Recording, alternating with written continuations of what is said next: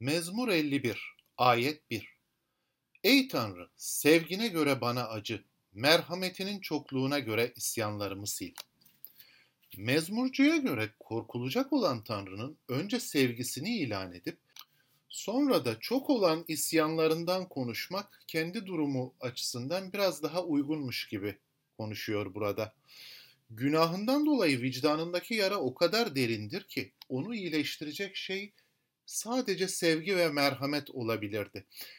Ve şimdi günahından dolayı iç varlığında ayrı düştüğü o şeyi, yani sevgi ve merhameti Tanrı'dan geri istiyor.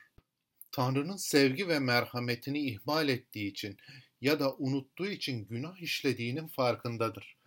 Ve günah işlediği için Tanrı'nın sevgi ve merhametine ihanet ettiğinin de farkındadır.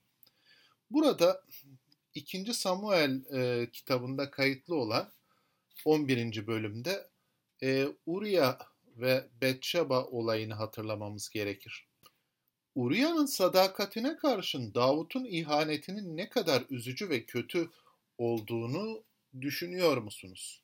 Antlaşmasına sadık olan Tanrı'ya karşı siz günah işlediğinizde Tanrı'nın gözünde sizin yaptığınız şeyin daha az mı olduğunu düşünüyorsunuz günah açısından? Günaha sırt dönmek ve merhamet bulmak mı istiyorsunuz?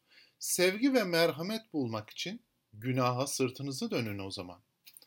119. mezmurda şöyle diyor: "Kuluna sevgin uyarınca davran, bana kurallarını öğret." 25. mezmurda da şöyle diyor: "Gençlik günahlarımı ve isyanlarımı anımsama, sevgine göre anımsa beni. Çünkü sen iyisin ya Rab." Öyleyse 1. ayete bakarak biz de böyle dua edelim.